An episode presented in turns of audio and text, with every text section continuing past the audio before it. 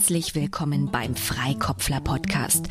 Guido, Heike und Christoph sprechen mit spannenden Persönlichkeiten über interessante Themen und Herausforderungen.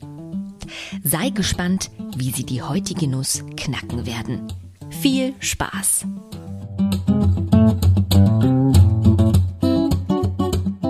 Herzlich willkommen, Dagmar Terwitznik. Dagmar ist zertifizierte Scrum Master und arbeitet als Agile Coach bei einem großen Automobilkonzern in Berlin. Sie beschäftigt sich seit 2015 intensiv mit den Themen New Work, Agilität und Augenhöhe und initiierte unter anderem das erste Augenhöhe-Camp in Berlin in 2016, das 2017 dann in die zweite Runde ging und 2019 mit über 300 Teilnehmern in Kooperation mit und bei Siemens stattfand. Zudem unterstützt sie seit 2007 als zertifizierte Coach Einzelpersonen vorwiegend in beruflichen Veränderungsprozessen oder Krisen mit Jobcoaching, Business Coaching und Karrierecoaching in Berlin. Und wir sind sehr gespannt, welches Thema du uns für die heutige Folge mitgebracht hast. Hallo. Hallo.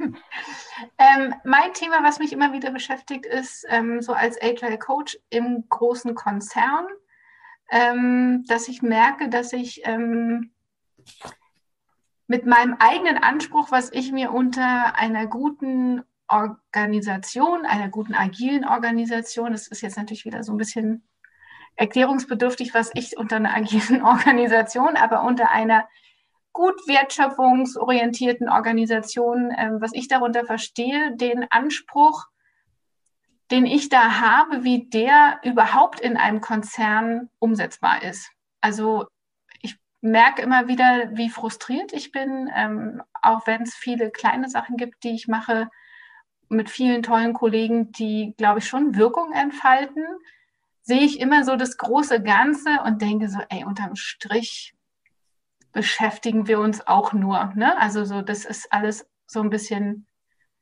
nett, aber so richtig im Sinne von Business-Agilität, dass da wirklich was passiert, weiß ich gar nicht, ob ich selber daran glaube. Und frage mich dann immer so ein bisschen auch, wie ich damit umgehe. Heißt es jetzt so, ich sollte einfach aus dem Konzern rausgehen, weil ich da ja gar nicht dran glaube, dass das funktioniert? Oder ist das, was ich da mache, trotzdem wirksam und das dauert nur einfach lange?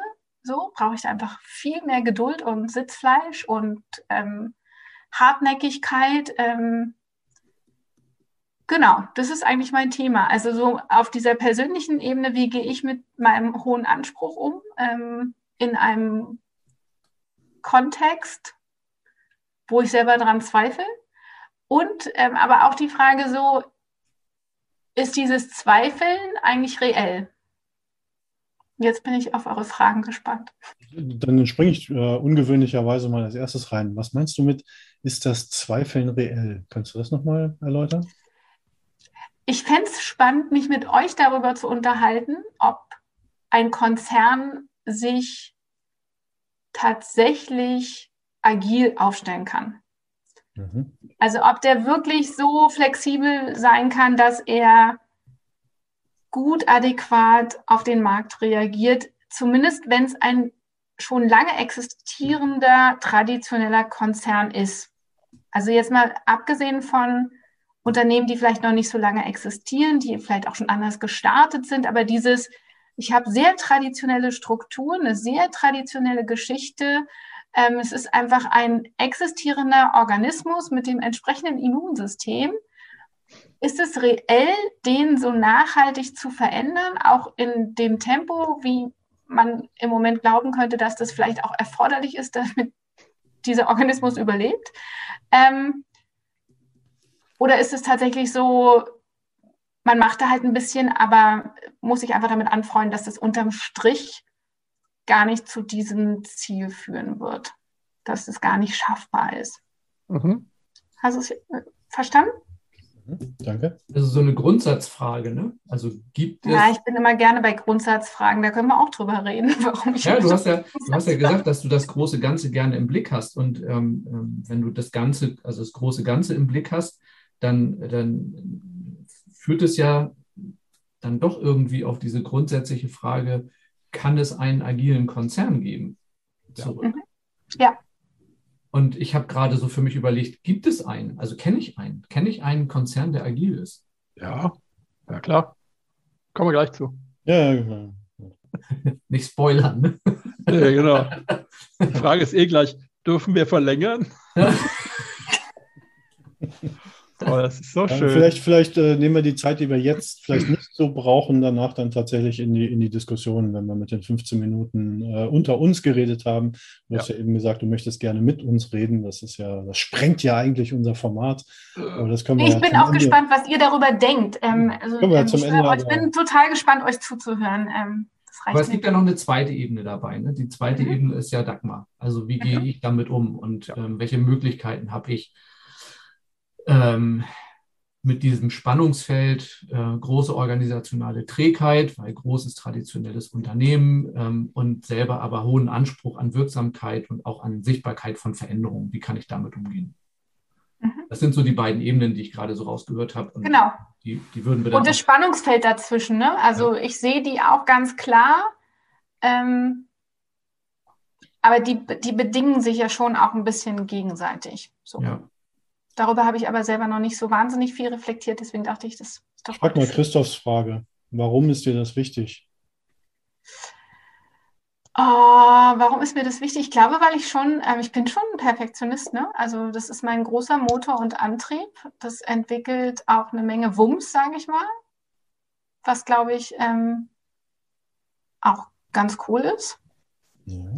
Aber ähm, klein sein. Führt auch. Ha? Perfektionist kann man auch im Kleinen sein, auf Rechtschreibfehler achten und so weiter. ja, das tue ich nicht. Okay. Das mache so. ich dann. das wollte ich jetzt nicht sagen. Ich glaube, ich bin schon, also eher Perfektionist so im großen Ganzen. Also ich ähm, denke über Unternehmen nach und lande dann auch ganz schnell beim Wirtschaftssystem und denke mal so, solange wie das Wirtschaftssystem so ist, wie es ist, dann wird das halt ähm, auch, wenn bestimmte Phänomene sich nur ähm, in den wenigsten Bereichen so entwickeln, wie ich das eigentlich gut finden würde. Ähm, ja, okay. also eher dieser Perfektionismus. Also schon ein Wesenszug in dir drin, den du jetzt nicht nur an diesem Beispiel feststellst, sondern generell. Okay. Mhm. Ich habe keine weiteren Fragen. Es brennt in mir, direkt loszulegen. Guido, du hast noch gar nichts gefragt. Nein, weil ich, ich, ich, ich, schwinge an der Stelle so, so unglaublich mit dir. Und ich habe ja auch meine Konzernerfahrung. Ich habe mich da auch gefragt und jetzt zehn Jahre daraus. Und beobachte das so ein bisschen von der Seite, was da passiert. Und ich packe mir immer mal auf den Kopf und frage mich, also, wenn ich dann sehe, dass irgendjemand wieder zum Clusterhead befördert, umbenannt oder sonst was wurde. Aber ich immer noch, also man hört, dass es sich bessert, aber mir fehlt der Glaube. Und deswegen, das ist so genau mein Thema. Ich hatte gestern dazu auf LinkedIn eine Diskussion. Also, wir kommen da gleich zu. Okay, sehr gut. Fangen wir an. Ich habe, als ich noch angestellt war, ähm, mal ein Karrierecoaching ähm, gehabt, ähm, wo mich zwei Coaches einen Tag durch die Mangel gedreht haben. Also wirklich sehr intensiv an einem Tag durch alle möglichen Modelle durch äh, und Fragestellungen. Zum Ende kam bei raus, Heiko, ähm, mach dich nicht selbstständig, mach Gründe nichts und so weiter. Ähm, und sie haben mir ein Bild mitgegeben. Also kurz danach habe ich mich dann selbstständig gemacht. Äh, das ist der Witz dabei. Ähm, aber sie haben mir ein Bild mitgegeben und das passte ganz gut und vielleicht passt das vielleicht auch für dich, Dagmar. Zumindest muss ich daran denken. Die meinten, ich denke sehr ich kann mir schön, ich habe Ihnen damals den Eindruck vermittelt, so muss ich es glaube ich sagen, dass ich ähm, in Visionen arbeite, ne? dass ich so mir vorstellen kann, so müsste jetzt der Automobilkonzern sein. Also ich male mir die perfekte Welt aus und ich werde immer daran scheitern, weil die Realität diesem Bild, was ich male, ähm, was ich im Kopf male, nie, äh, nie auch nur annähernd erreichen kann. Wir haben das halt verglichen mit einem Künstler, einem Maler, der vor dem weißen Leinwand steht und nicht anfängt, weil das Bild, was er im Kopf hat, kann er so perfekt nie handwerklich äh, hinkriegen. Wobei es da ja nur an ihm selbst liegt. Und im Konzern liegt es dann ja äh, nicht nur an einem selbst. Da spielen ja noch ein paar andere äh, eine Rolle. Ich habe für mich, später kam dann nochmal ein Kollege, den ich jetzt nicht namentlich erwähnen will, aber vielleicht kommt er ja irgendwann auch nochmal in diesem Podcast äh, zu, zu, zur Sprache, der auch irgendwie mir sein Herz ausschüttete und meinte, er scheitert regelmäßig daran, irgendwie Agilität oder Innovation, Lean Thinking im Unternehmen. Er macht tolle Sachen, aber er hat so das Gefühl, wenn er danach rausgeht, fällt alles wieder zusammen. Das war eine tolle Spielwiese, alle haben sich gefreut. Und da ist mir bewusst geworden, dass ich mich dann für mich die, diese Last von den Schultern genommen habe, indem ich mich darauf konzentriere, wenn ich ein Scrum-Training mache, wenn ich ein Augenpaar in diesem Scrum-Training hinterher rausgehen sehe und bei denen sehe, dass die Augen leuchten und er vielleicht oder sie irgendwie einen neuen Funken aufgenommen hat, zu verstehen, man kann auch anders miteinander umgehen, anders arbeiten, anders Dinge tun. Das verändert schon etwas. Und äh, also ich habe für mich quasi eben nicht mehr die, den Anspruch, ich möchte einen Konzern verändern, das werde ich nicht schaffen, das weiß ich, daran werde ich scheitern. Aber um eben genau dieses, diese, diese Last von den Schultern zu nehmen, gucke ich eher, okay, wenn ich äh, einzelne kleine Pflänzchen setzen kann, also so quasi Culture Hacking machen kann, dann wird das Auswirkungen haben, dann wird das wirksam sein. Zumindest auf die Menschen, die dann wiederum das Ganze ins Team tragen ohne jetzt irgendwie zu denken, okay, ich, äh, ich habe da schon ein, ein festes Bild, wie das Ganze, das große Ganze funktionieren sollte. Damit komme ich echt besser klar. Also es hat mir zumindest geholfen. Aber das ist doch immer nur, das ist doch, das ist ja, ich komme ja mal von der ganz anderen Seite. Ich komme ja eigentlich von der Seite, wo ich mich frage, ob man nicht das, dieses, was ich jetzt Corporate Mindset nenne, mittlerweile die Denkweise in einem Unternehmen so weit verändern kann, dass es dann vielleicht doch auf eine andere Idee kommt. Und die Frage vorhin war ja, gibt es das schon? Und klar gibt es das schon. Also das, das Standardbeispiel, das kennt ja auch alle WL Gore. Das ist jetzt auch kein kleines Unternehmen und das ist agil, ja, durch kleine Einheiten und Redundanz und Modularität und alles, was da reingehört. Ähm, Haya, also dieses große chinesische, kennt den Namen kaum, aber die machen ähm, so White ähm, Goods, also dieses äh, Waschmaschinen, Spülmaschinen und sowas alles. Haben ein paar also ein paar Marken. Patagonia ist so ein schönes Beispiel, das auch noch in Richtung Nachhaltigkeit geht, was auch funktioniert. Ja. Äh, VD in, in, in Tettnang unten am Bodensee ist nicht ganz so groß, aber ist auch ein ausreichend großes Unternehmen und kann das auch. Es kann agil und Nachhaltigkeit, was eben auch im Moment ein wichtiges Thema ist. Heiko platzt gleich. Aber ich habe noch eins vorher. Sind die transformiert? Also oder waren die, haben, sind die generisch dorthin gewachsen? Oder gab es hm. da, hey, wir sind traditionell und jetzt müssen wir uns verändern und wir machen eine große die Transformation? Waren, also nach meinem Kenntnisstand waren die traditionell, dann hat die okay. Tochter übernommen und die Tochter hat es dann, dann gedreht. Und was ich gestern in der Diskussion auf ähm, LinkedIn hatte, deswegen habe ich gerade hier auch noch mal ein bisschen gegoogelt zwischendurch, ähm, eine Professorin aus, aus St. Gallen von der HSG, ähm, Antoinette Beibel und äh, Otti Vogt, ich weiß nicht genau, wo der herkommt, muss ich gleich nochmal nachgucken, die arbeiten gerade zusammen an einem Thema, das nennen die Good Organizations. Gute Organisation, oh, wie treffend gerade. Und haben dazu eine Website, Website gemacht, goodorganizations.com mit Z geschrieben und zusammen äh, und eine LinkedIn-Gruppe. Und genau das Thema, das Dagmar da gerade hat, wie kann man Unternehmen wirklich auf eine neue Spur bringen? Und jetzt einmal natürlich im Kontext Agilität, äh, beziehungsweise neue Arbeitsweisen, also, also dass es ja den Menschen angenehmer ist. Aber ähm, soweit ich es verstanden habe, ich bin da auch seit gestern halt erst mit, mit dran, auch im Kontext ähm, ähm Klima bzw. Nachhaltigkeit. Wie können wir dann aus Unternehmen raus und auch noch die Welt retten? Ja, nicht nur den Menschen, sondern die Welt. Ähm, daran arbeiten die gerade. Und das finde ich total spannenden Ansatz. Und das ist, glaube ich, der einzige, der uns wirklich signifikant weiterbringt. Wenn man anfängt, eben das Ganze zu betrachten und äh, Konzepte entwirft und Ideen in die Welt setzt, die das wirklich können und wo dann Menschen dran glauben und auch Unternehmenslenker dran glauben und dann reingehen und das auch umsetzen wollen. Und wie gesagt, es gibt die guten Beispiele und die funktionieren auch. Patagonia hat jetzt gesagt, okay, wir wollen nicht weiter wachsen. Aber es so what? Ja, die machen ihren Umsatz, die machen ihre Gewinne, die Leute verdienen gutes Geld, behaupte ich jetzt mal. Ich kenne die, die Gehaltsspanne nicht genau, aber äh, es scheint ja zu funktionieren. Die machen das ja auch schon länger. Und warum muss ein Unternehmen immer weiter wachsen? Ja, warum glauben wir da immer noch dran? Ja, also da würde ich, würde ich mal ein, einhaken und würde auch sagen, ähm, ich, ich glaube, dass diese, diese zwei Ebenen der Fragestellung, die Dagmar äh, aufgeworfen hat, ein Stück weit auch darum kreisen, um die Frage, definiere Erfolg, also was genau verstehe ich denn unter Erfolg? Was ist denn ein gutes Unternehmen? Und worin ich mich geübt habe in den vergangenen Jahren, ist ähm, zu tolerieren, was andere unter Erfolg und einem guten Unternehmen verstehen. Also sich in Geduld mit denen auch üben, die unter Erfolg monetären Erfolg verstehen, Wachstum, also diese klassischen äh, ähm, KPIs aus, aus klassischer Wirtschaft heranziehen, um zu bewerten, ob ein Unternehmen ein gutes Unternehmen oder ein nicht so gutes Unternehmen ist.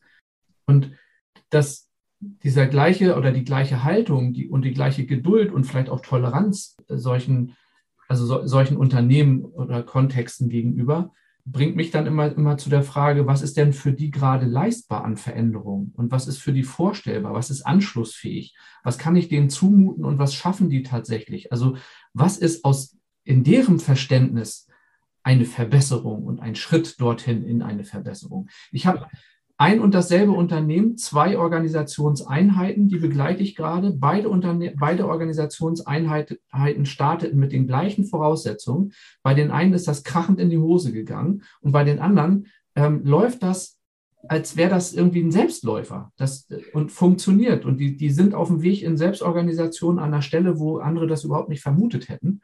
Und die anderen, da, da, reden wir jetzt über ein Reset und sagen, jetzt, jetzt schauen wir erstmal, dass der, dass der Arbeitsbetrieb, also die, der grundsätzliche Zweck dieser Organisationseinheit erstmal erfüllt wird und zur Not machen wir das mit den klassischen Methoden. Und dann sagt Chef, wo es lang geht und weist die Mitarbeiter an, während in der anderen wirklich 15 Kilometer weiter, ähm, die machen das total selbstorganisiert, die nutzen Teamboard und Kreismodell und äh, haben Feedback-Kultur und so weiter. Guido, ich mache mal eine Pause, weil die beiden anderen hier so. Ja, nimm mal einen dran. Guido, mach du. Gut. Ich habe eine Frage an euch und ich habe eine Aussage dazu. Erstens, was, ist, was, sind denn die, was sind denn die richtigen Bewertungskriterien? Was sind denn gute AP, KPI? Gibt es was, nicht. Was wäre denn, was wäre denn was anderes als Umsatzsteigerung und, und was? Also auch da, wie schaffen wir es, Unternehmen dahin zu bringen, dass sie an andere Dinge glauben? Das ist der, der Input und die Frage an euch. Die zweite, das zweite Thema ist, ähm, was du gerade sagst, Christoph, das hängt ja ganz viel dann auch mit, offensichtlich mit Führung zusammen. Und Führung, und das ist auch so, ich frage mich gerade aktiv und ich, ich habe auch so, so einen Artikel dazu im Kopf, woraus besteht Führung? Was, was sind die Quellen von Führung? Und für mich sind einmal, ist es einmal das System, also die Organisation, was gibt dir einen Rahmen vor? Das zweite ist der Kontext, in dem geführt wird. Und das dritte sind Beziehungen. So, und nur wenn die drei sinnvoll zusammenkommen, dann funktioniert Führung. Das ist, äh, ähm, jetzt haben wir immer noch diese, diese Klimakatastrophe sozusagen am, an, im Ahrtal. Da ist auch ganz schnell Führung in der Selbstorganisation entstanden. Da hat der Rahmen war, wir müssen irgendwie tun und wir macht alle, was ihr wollt. Das zweite war der Kontext, der war klar. Und das, das dritte waren die persönlichen Beziehungen, die dann entstanden sind, weil Dinge, weil Menschen sich zurückgenommen haben oder eingebracht haben. Also beides in, in, in, dem, in dem Zusammenspiel. Und das muss halt eben auch gegeben sein, damit du dann Dinge verändern kannst. Aber jetzt seid ihr nochmal wieder dran und Heiko mit seinem zweiten Thema da. Auf deine Frage zu antworten, was sind gute Kennzahlen, keine Ahnung, aber ich würde den Ball trotzdem aufgreifen, um das zumindest ähm, Dagmar quasi in also nicht sich zu überlegen, was ist eine gute Kennzahl für den Gesamtkonzern, um zu messen, werden wir ein besseres Unternehmen, sondern eher für dich selbst. Also was auch sein kann, ist, dass sich schon ganz viel verändert, dass aber auch viele Agilisten vergessen immer mal wieder, dass Empirie dahinter steckt und dass man nur das äh, feststellen kann, wenn man eben vorher sich überlegt, was möchte ich denn eigentlich und woran merke ich, dass sich das verändert. Und wenn man das eben nicht macht, dann verändert man vielleicht ganz viel und merkt das gar nicht, weil es halt so scheibchenweise passiert und man dann irgendwann später denkt, verändert sich ja gar nichts. Wenn man dann aber doch mal zurückkommt, hat sich vielleicht doch schon eine ganze Menge verändert und man denkt, uh, wow, gar nicht gedacht, ähm, habe ich gar nicht so gemerkt. Und der letzte Punkt, Christoph, bevor ich zu dir übergebe, also ich würde Dagmar raten, sich selbst zu überlegen, was sind, was sind Key Goal Indicators, nicht KPIs, sondern Key Goal Indicators. Also was, was, was möchte ich, dass also ich in zwei Jahren anders ist und woran merke ich das, dass das so ist? Und dann immer mal wieder zu gucken, geht es da in die Richtung? Und zum Thema Veränderung, ja, es gibt ja diese, ne, also was, was muss passieren, damit sich tatsächlich etwas verändert? Und äh, ich war ein paar Mal in agilen Transformationen, wo weder der Sense of Urgency da war, dem Unternehmen ging es einfach gut, man hat sich aber gedacht, naja, da draußen machen alle irgendwie was mit Agilität, also müssen wir das vielleicht auch mal tun. Plus, es hat auch eben nicht à la Gore oder wo die Firmenlenker dann irgendwann diese Vision hatten und gesagt haben, hey, und ähm, ich teile meine Macht, meine formale Macht mit dem Rest des Unternehmens, weil ich denke, das macht mehr Sinn, dass wir selbst organisierter tun. Und dazu muss ja erstmal derjenige, der die Macht vorher hatte, diese Macht ähm, abgeben, teilen, anbieten, wie auch immer. Ähm, und ich glaube, wenn weder ein Sense of Urgency da ist, noch an der Unternehmensspitze wirklich die Vision da ist, wir wollen, also weder das, wir müssen uns verändern, noch wir wollen, oder ich habe die Vision, dass das dann besser wird, sondern naja, alle machen das und irgendwie heißt es ja, man muss das so machen. Und auch McKinsey und Boston haben gesagt, ähm, Agilität ist jetzt das nächste große Ding. Also VUCA und so, also müssen wir ja irgendwie was machen. Also, und alle anderen großen Beratungen natürlich auch, die ich jetzt nicht genannt habe. Ähm, dann, dann verändert sich halt was, aber das ist was anderes als das wahrscheinlich, was ähm, ich oder Dagmar oder wer auch immer sich dann in einem Idealzustand, in einer Vision eines guten Unternehmens halt vorstellt.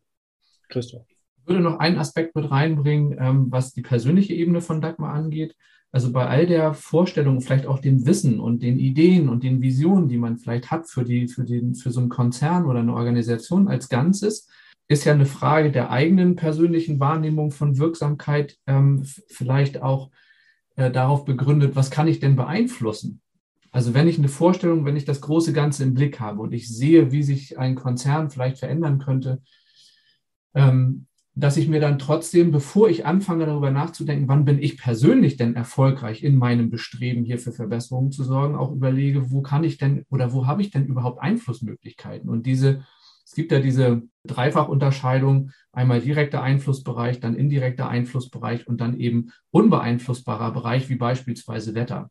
Und du hattest vorhin gesagt, Wirtschaftssystem, also Kapitalismus als Grundlage unseres politischen Systems, das kann man scheiße finden, das ändert aber nichts. Ne? Das, das, das System bleibt dasselbe und ob man sich dann darüber ärgert oder nicht, ist wie sich übers Wetter ärgern, ähm, kannst du machen.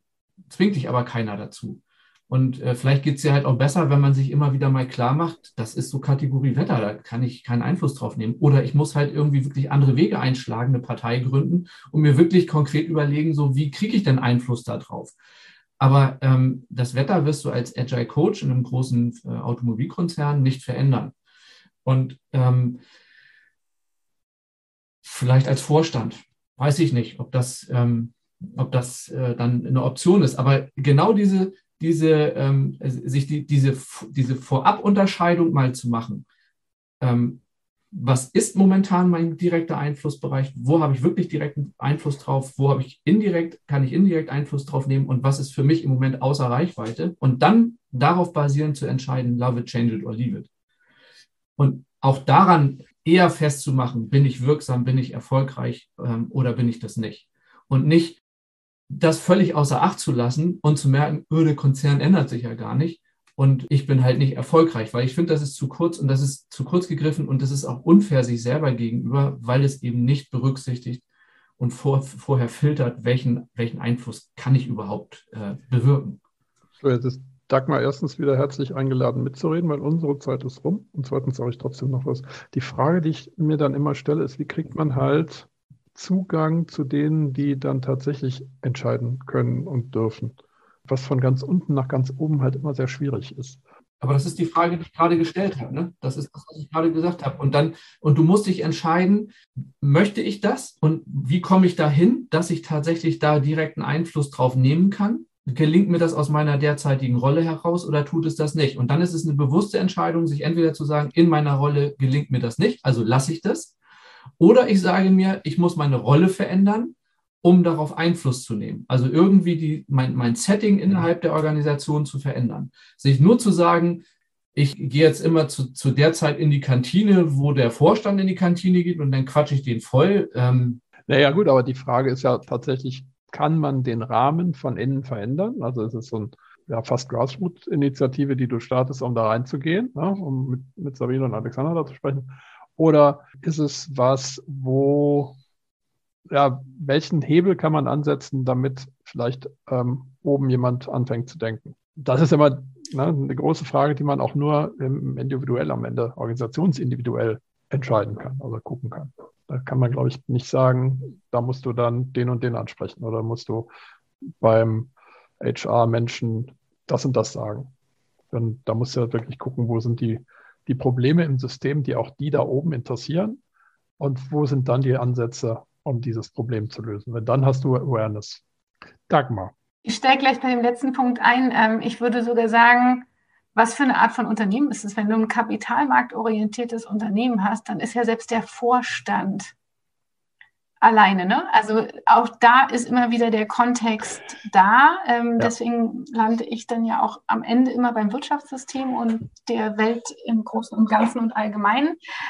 Also ich würde jetzt behaupten, in unserem Fall selbst der Vorstandsvorsitzende auf Konzernvorstandsebene ist getrieben. Hat nicht die volle Macht. Ja, also, ne, also ich unterstelle ja immer allen positive Absicht und ähm, die sind auch alle nicht doof, so definitiv und trotzdem kriegen sie die Sachen nicht einfach so gedreht. Naja, wenn wir aber da bei Wirtschaftssystem sind, dann ist ja die Frage, auf wen hören die? Und die hören im Endeffekt auf ihre Investoren und auf den Aufsichtsrat. Also auf, in Deutschland mehr auf die Investoren als auf den Aufsichtsrat meistens, ja.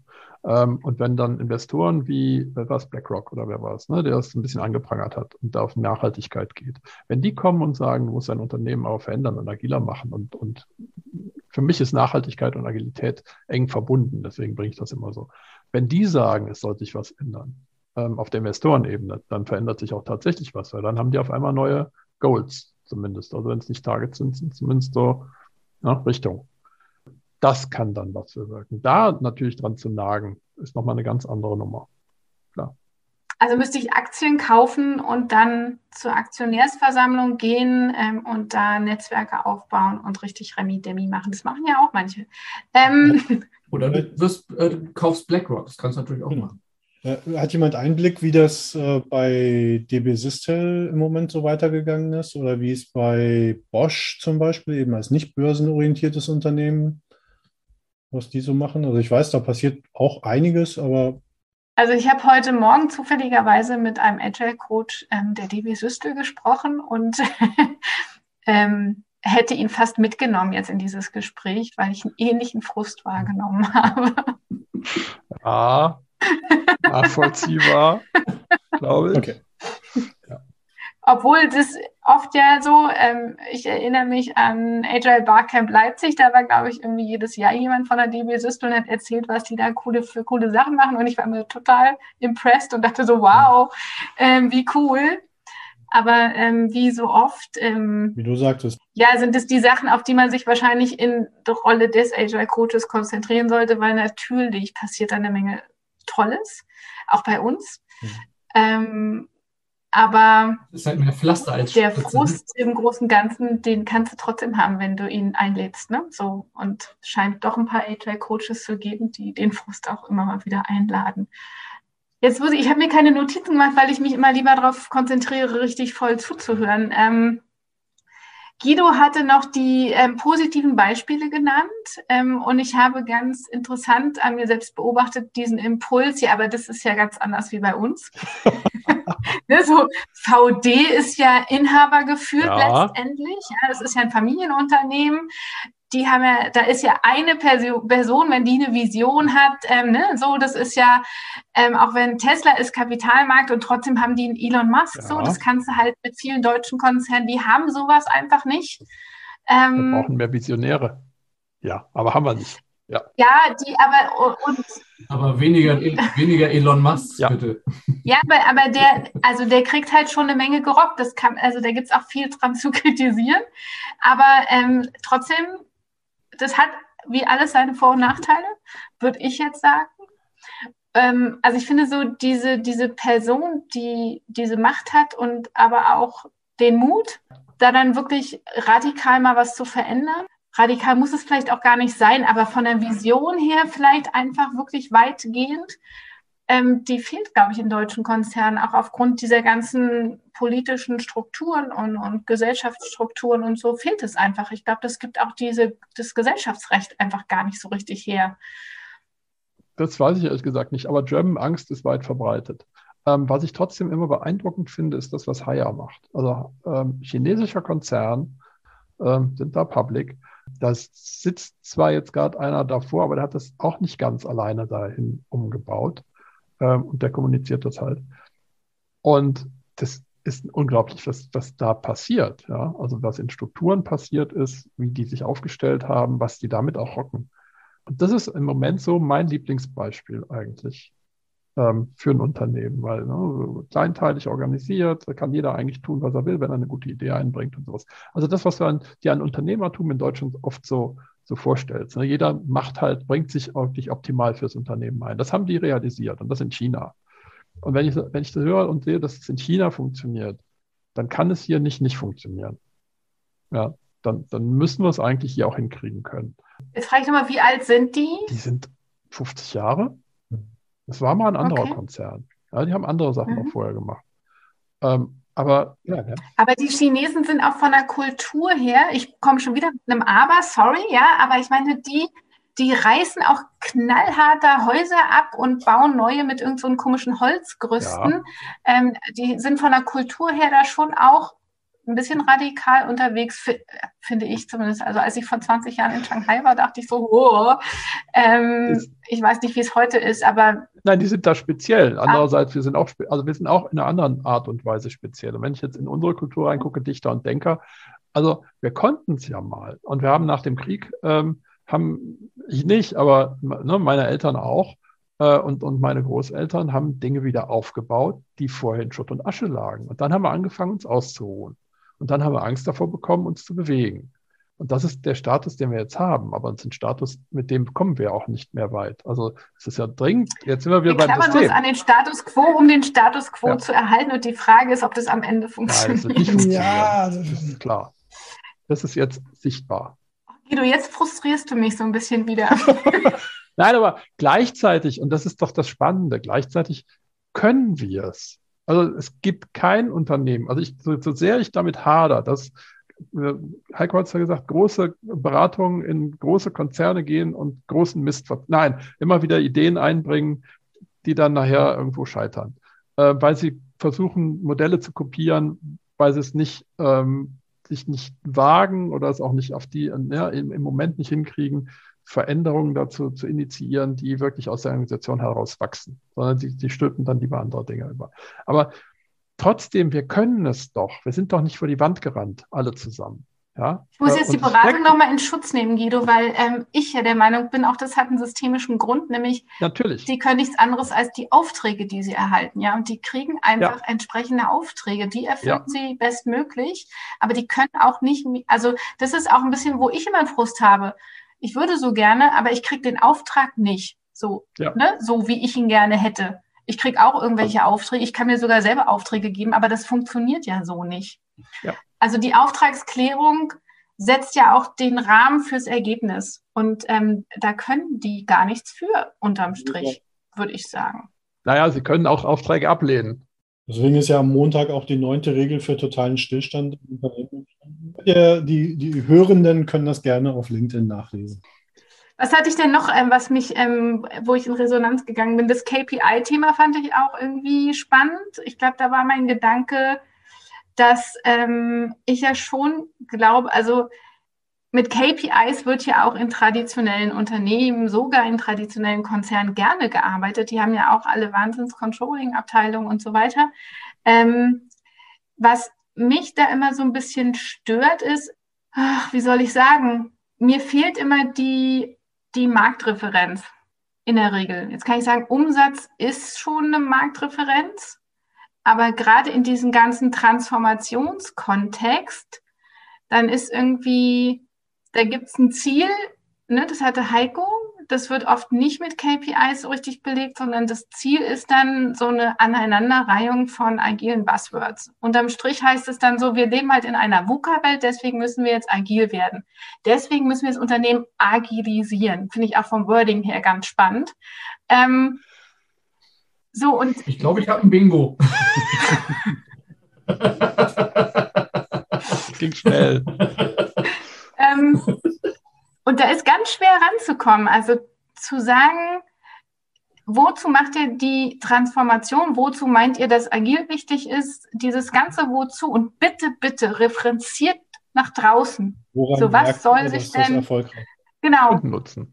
Genau, ne? Woran merkt ihr das? Und es muss irgendwas mit dem Kunden oder mit dem Markt oder der Konkurrenz oder was auch immer zu tun haben, aber irgendwo müsst ihr es daran messen, ob, ob ihr besser werdet oder nicht mit dem, was ihr verbessern wollt. Und nicht mit intern, die Mitarbeiter sind jetzt alle auf einer Skala von 1 bis 10 irgendwie glücklicher geworden oder so. Ne? Das ist auch schön und nicht unwichtig, aber das. Ähm, alle Mitarbeiter haben ihre agile Schulung gehabt. Mindset-Schulung. Das wäre halt ein PI und kein KGI. Das ist halt auf dem Weg, wenn man sagt, okay, es ist eine notwendige Voraussetzung, dass alle ihre Schulung erhalten, um ja dahin zu kommen, dass wir agil or uns organisieren, selbst organisieren und so weiter, dann ist das ein KPI. Aber das versteht kein Mensch mehr. Aber das einzige KPI, was kommt, ist ja sozusagen, wenn, wenn wir lauter Teams haben, die cross-funktional sind, die einen Scrum Master haben, die einen PO haben und die alle die Schulung XYZ, dann sind wir agil. Ich glaube, dass das Thema KPIs, Messungen und so weiter von, von äh, Unternehmensentwicklung einen eigenen Podcast füllen würde so leid mir das tut, das abzuwürgen, aber ich glaube, dass wir so langsam zum Ende kommen sollten, weil wir sind schon bei ein paar Minuten drüber. Aber vielleicht, Dagmar, kannst du dir trotzdem überlegen, wie merke ich denn, dass sich etwas verändert? Und wie kannst du kleine, kleine Erfolge feiern, um aus diesem, äh, ne, diesen, diesen Frust, wo du so schön gesagt hast, dass du ihn einlädst, den Frust, oder auch viele Kolleginnen und Kollegen das vielleicht machen, ähm, dann ist das vielleicht so, aber vielleicht kannst du ja auch die kleinen Erfolge einladen. Das genau, das ist jetzt bei dem, was Heiko ähm, relativ zum Anfang, glaube ich, ähm, gesagt hat. Ähm, so, das ist mir schon klar, aber es fällt mir halt oft echt schwer, mich da immer wieder darauf zu fokussieren, die Erfolge einzuladen und nicht den Frust und die Erfolge anzuerkennen. Und wenn ich so richtig drüber nachdenke, bin ich, glaube ich, auch ganz gut wirksam und bin mit so einer Grassroot-Initiative ähm, durchaus auch, also erziele auch Sichtbarkeit, obwohl ich von der formalen Organisation gar nicht in einer Position bin, die, ich glaube, so, das Problem ist immer wieder, dass ich ähm, mit dem Kleinen, also als Heiko sagte so, ich freue mich jetzt, wenn in einem Scrum-Training einer glänzende Augen hat und das mit rausträgt, da weiß ich auch, dass das Wirkung hat.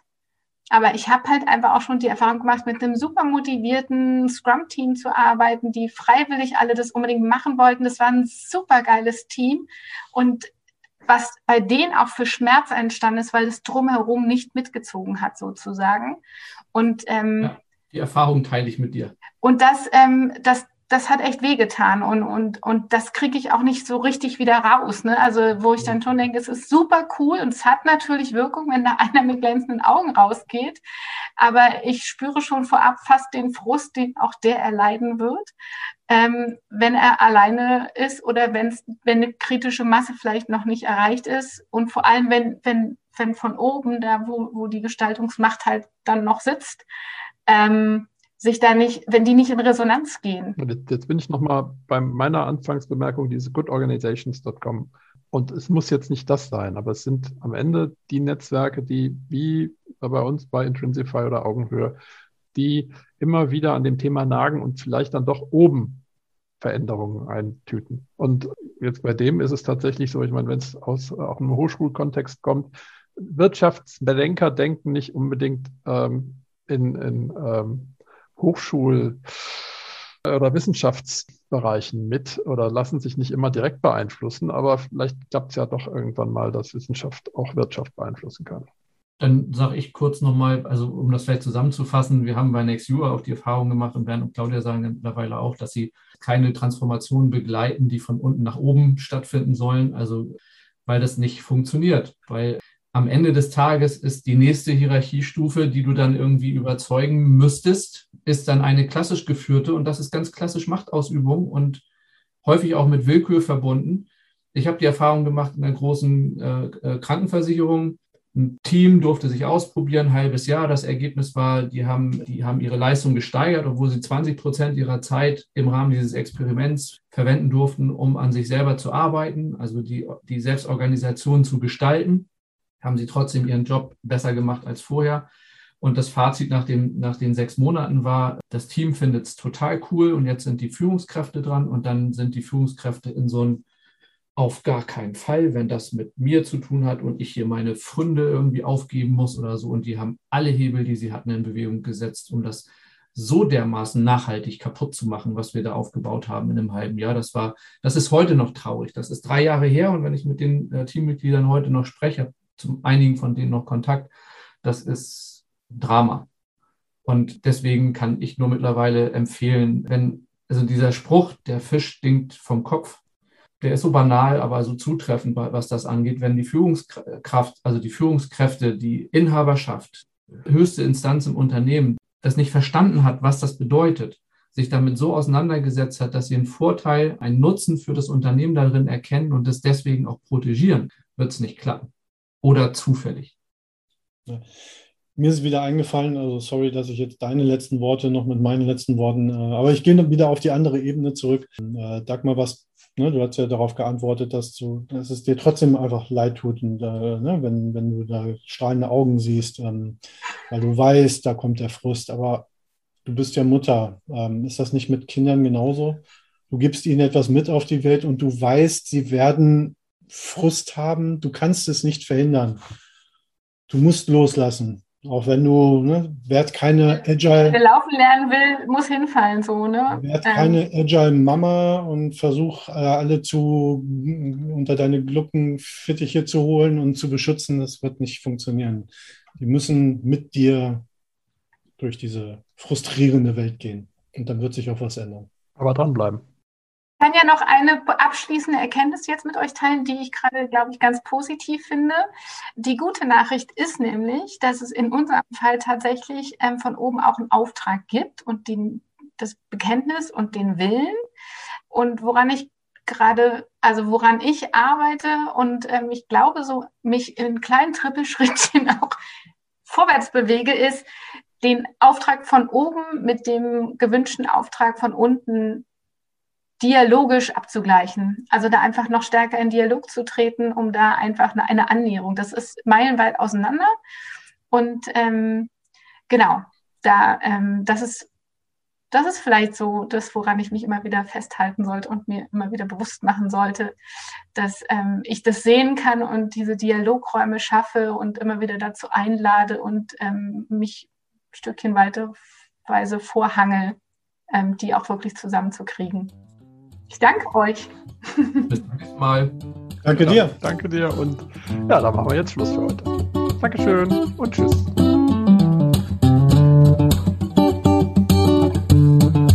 Das war die heutige Nuss. Wie war's? Und wenn auch du, dein Team oder dein Unternehmen ein kniffliges Problem haben, man kann die Freikopfler auch buchen. Für Workshops, Trainings, Coachings und zum Freikopflern wie gerade eben. Schau doch gleich mal bei freikopfler.de vorbei und kontaktiere die drei. Tschüss, bis zur nächsten Folge.